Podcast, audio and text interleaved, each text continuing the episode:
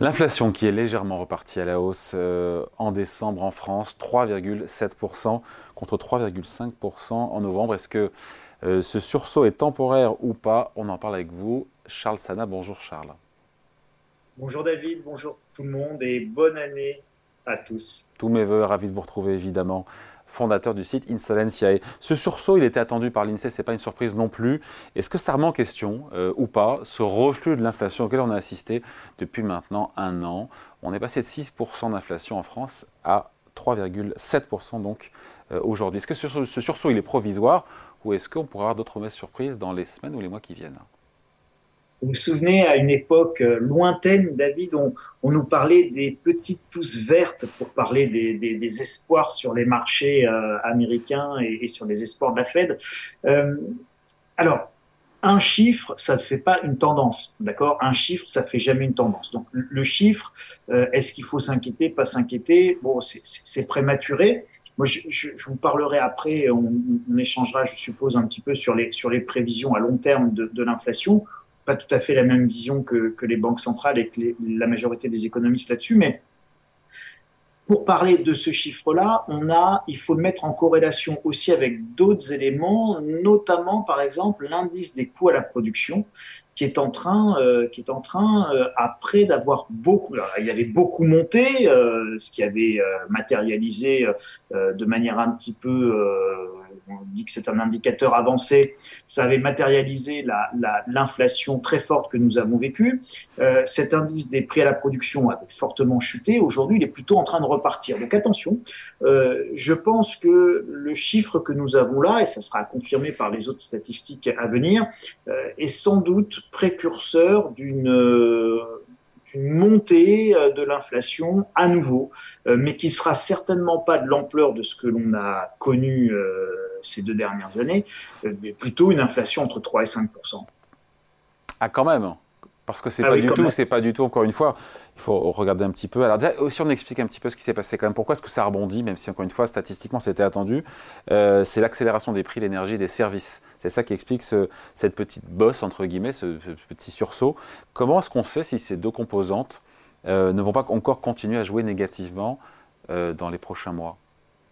Oh ben, elles vont continuer à jouer négativement dans les prochains mois et je vais même vous faire une prédiction complètement ahurissante, David, même dans les prochaines années. Et la raison, elle en est extrêmement simple. Nous avons euh, face à nous euh, ce qu'on appelle la déplétion des énergies fossiles. Alors, il y a, y a deux formes de déplétion, c'est-à-dire de raréfaction des énergies fossiles. La première raréfaction des énergies fossiles, eh bien, c'est tout simplement la raréfaction physique de ces énergies fossiles. Vous, euh, si vous prenez, si vous prenez l'Arabie Saoudite avec leur programme Vision 2030 en 2030, c'est-à-dire demain, euh, vous n'avez plus de recettes pétrolières en Arabie Saoudite, ce qui signifie implicitement qu'il n'y a plus tellement de pétrole en Arabie Saoudite. Ça, c'est le premier élément. Donc, c'est une raréfaction physique. Le deuxième, et puis cette raréfaction physique, elle s'accompagne du fait que, bien sûr, on trouve de nouveaux champs euh, de pétrole, bien sûr, on va euh, compenser pour partie, mais à chaque fois euh, que l'on avance, on sort du pétrole de plus en plus coûteux et qui nécessite une dépense énergétique de plus en plus importante. Pour vous la faire courte, si je dois dépenser un baril d'énergie pour sortir un baril euh, à 8000 mètres de profondeur, eh bien, euh, 1 moins 1 égale 0 égale la tête à Toto, je ne me fatigue pas à le faire puisqu'à la fin, euh, j'ai pas de rendement net. Donc, si vous voulez, il y, y, a vraiment un principe de limite physique. Et puis, le deuxième facteur de déplétion, c'est qu'on veut plus se servir, de moins en moins se servir des énergies fossiles pour ces histoires de, de, de, de, CO2, de bilan carbone, etc. Ce qui veut dire que de toute façon, on fait une transition énergétique vers des énergies dites renouvelables. Et excusez-moi, et les énergies renouvelables, elles coûtent beaucoup plus cher, beaucoup plus cher à, à, à, exploiter, beaucoup plus cher à créer, beaucoup plus cher à stocker. Donc de toute façon, on est sur euh, une augmentation tendancielle des coûts de l'énergie. Que ça plaise ou pas, c'est pas le sujet. C'est une donnée des dix prochaines années. Les coûts de l'énergie tendanciellement vont continuer euh, à croître eh ben, ça veut dire que tendanciellement, euh, ce coût de l'énergie va continuer à avoir un impact sur les prix à la production. Mais sur 2024, pardon, pardon de ne pas voir aussi loin que vous, Charles, je vous adore, mais sur 2024, parce que si on regarde ce qui s'est passé en 2022, l'inflation en France, selon l'INSEE, 5,2%. 4,9% en 2023, donc on est toujours autour de 5%. Là, on a un gouvernement qui nous dit, cette année, en moyenne, on fera 2,6% d'inflation. Euh, c'est pas très loin de ce que nous disent aussi la BCE, enfin les banques centrales. Et je me rappelle Patrick Artus, qui était l'économiste Natixis, qui était avec nous juste avant les vacances, qui me disait hum, hum, on sera plus élevé cette année. Il me disait autour de 3,5%. Euh, ça fait un point d'écart par rapport aux prévisions du gouvernement. Ouais, ben, je suis tout à fait d'accord et tout à fait en ligne avec, euh, avec ce qu'a ce qu'a dit euh, Patrick Artus.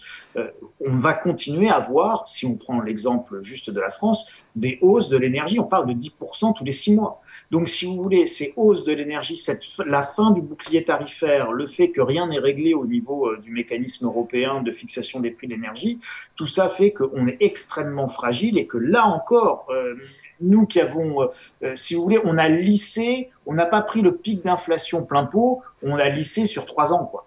Donc de toute façon, ce que les Européens, les autres pays européens ont payé tout de suite en 2020, 2021, 2022, bah, nous, on va le payer sur 2020, 2021, 2022, 2023, 2024 et 2025. Mais euh, ça va maintenir une inflation un petit peu plus élevée que la moyenne euh, en, France, et c'était la stratégie euh, du, gouvernement. Donc, oui, on va, on va rester certainement beaucoup plus haut que les prévisions qui sont actuellement affichées. Et ça, si vous voulez, c'est sans les tensions géopolitiques, sans le renchérissement euh, des coûts des importations liées, vous savez, quand on commence à faire le tour par l'Afrique et qu'on passe plus euh, par euh, le canal de Suez parce que il y a des tensions avec le Yémen, les outils, etc.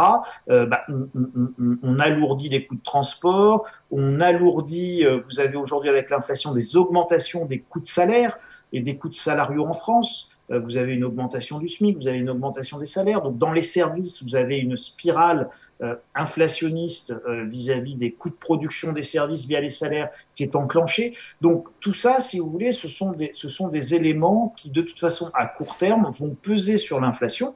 Et si vous regardez ce qui se passe sur le marché du pétrole, malgré la hausse des taux, les cours du pétrole ne se sont pas effondrés, loin de là, et les pays de l'OPEP euh, essayent de maintenir des, niveaux relativement élevés. Donc à vous écouter, Charles, euh, à vous écouter, le reflux de l'inflation qu'on constate, pardon, je parle de la France, euh, le gros de ce reflux est quasiment derrière nous, puisqu'on est à 3,5%, et que Patrick Artus et vous aussi, vous me parlez de 3,5% d'inflation en 2024. Oui, oui, le, le, le, la baisse euh, de la, désinflation a, a, été euh, pour l'essentiel euh, réalisée. Aujourd'hui, on est. C'est pas encore une... fois le consensus à la fois des économistes et aussi de ce que nous dit indirectement la Banque centrale européenne. Hein. Complètement, mais aujourd'hui, on a de très nombreux facteurs qui sont profondément et structurellement inflationnistes encore une fois, la démondialisation, les, le, regardez ce qui se passe sur le marché des, véhicules électriques. Euh, d'abord, les véhicules électriques sont structurellement plus chers que les véhicules thermiques. Donc, si je rachète aujourd'hui un véhicule électrique, ça me coûte beaucoup plus cher que si j'avais acheté l'équivalent thermique. Mais c'est pas le seul élément. Regardez les bonus écologiques aujourd'hui, ils sont fonction de la distance parcourue euh, par rapport au lieu de production de votre voiture électrique. En clair, les voitures électriques chinoises, elles sont pénalisées alors qu'elles sont les moins chères par rapport aux voitures électriques européennes qui sont les plus chères. Et eh ben c'est profondément inflationniste. Le fait de relocaliser notre production, c'est profondément inflationniste. Euh, la, la, la, transition énergétique, la transition écologique, quand on fait tous la même chose au même moment, c'est profondément euh, inflationniste. Donc, on a il faut regarder aussi, pardon, je coupe, il faut regarder aussi la tendance des salaires. Il y a aussi les salaires à regarder. Et le salaire avec le chômage qui remonte et l'activité qui, qui stagne, potentiellement, euh, il y a moins de risques inflationnistes en lien avec les salaires. Eh bien, je ne suis pas persuadé parce que euh, vous êtes dans une situation qui est très paradoxale sur le marché de l'emploi. On constate aujourd'hui une augmentation du chômage, hein, contrairement à ce que disait euh, le président de la République lors de ses vœux où tout était extraordinaire et où on avait quasiment, on était en plein emploi, on avait vaincu le chômage. La réalité, elle est nettement plus nuancée. Si on regarde euh, les statistiques de, de, de, la DARES sur les deux derniers mois, c'est plutôt une remontée assez significative du chômage avec une remontée assez significative des défaillances d'entreprises. Donc oui, effectivement, là, on pourrait dire ça va calmer euh, et, ça va inciter à la modération salariale. Mais de l'autre côté, vous avez des gens, des citoyens, des, des, travailleurs qui de toute façon ont des contraintes budgétaires qui sont réelles et je refuse Moi, je refuse d'aller travailler pour un salaire inférieur à X ou à Y. Et ça, aujourd'hui, les gens préfèrent quitter le marché de l'emploi plutôt que d'aller travailler pour un salaire juste de subsistance qui permet de payer euh, les frais de déplacement, le gasoil. Et, et si vous voulez, il y a un vrai sujet autour du fait que je travaille, mais je n'arrive pas à vivre de mon travail. Et donc, l'inflation, elle a amplifié ce phénomène de manière considérable ces trois dernières années. Donc aujourd'hui, vous avez des revendications salariales qui sont extrêmement fortes de la part, euh, des gens. On ne peut pas le leur reprocher et donc ils refusent tout simplement de travailler euh, si euh, le salaire n'est pas en ligne avec, euh, leurs souhaits. Et là, on va avoir sur le marché du travail un moment très compliqué en termes d'ajustement qui va durer tout le long de l'année 2024 en attendant un peu de voir réellement de quel, de quel côté va, va, retomber, va retomber la pièce. Et je pense qu'on va aller surtout sur un marché du travail complètement bloqué, avec d'un côté des entreprises qui vont chercher, qui vont pas trouver, et de l'autre côté des candidats qui ne vont pas revoir à la baisse leurs leurs prétentions salariales, pour la simple et bonne raison qu'ils ne peuvent pas le faire parce qu'il y a des coûts de transport, il y a des impôts, il y a des taxes qui ne font qu'augmenter, donc il y a des dépenses contraintes qui aujourd'hui augmente de manière très significative. Et ça, attention, je pense que les entreprises ne le voient pas venir, les économistes ne le voient pas venir, et je pense que ça va être extrêmement prégnant sur le marché de l'emploi. On va vivre quelque chose que nous n'avons jamais vécu, un blocage du marché de l'emploi comme nous avons un blocage du marché de l'immobilier. Allez, merci beaucoup. Ça fera, on fera d'autres émissions sur ces, sur ces sujets-là. Hein. C'est plus vaste. C'est passionnant. merci en tout cas, c'est toujours un plaisir. Charles Sana, fondateur du site Insolencia. Merci Charles, bonne année et bonne semaine. Merci David, à vous aussi. À bientôt.